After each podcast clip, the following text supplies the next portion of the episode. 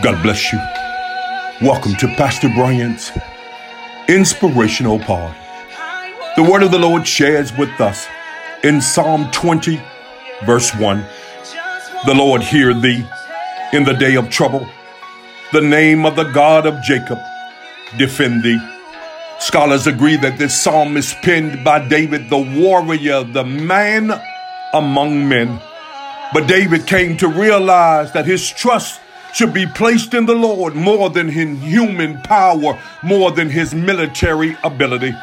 I've come to share with you and to encourage you on today that regardless and in spite of what we're going through, regardless of social injustices, regardless of this pandemic that we're dealing with, regardless of the personal struggles and the fights that we too are dealing with, I want to encourage you to place your trust in the Lord.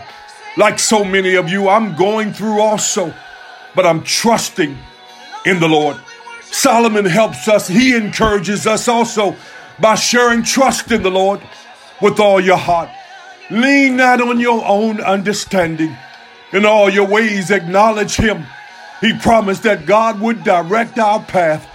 I want to encourage you on today that regardless and in spite of what you're going through, as you're dealing with your personal struggles, trust in the Lord. Look, the Bible declares that God heard David. The word says that the Lord hear thee in the day of trouble. I want to let you know that God hear you. He hears every word. He's concerned about every word that comes out of your mouth. The Lord bless you. The Lord keep you. The Lord defend you and cause his face to shine upon you. God bless you. You be encouraged. Until next time, I'm in his service.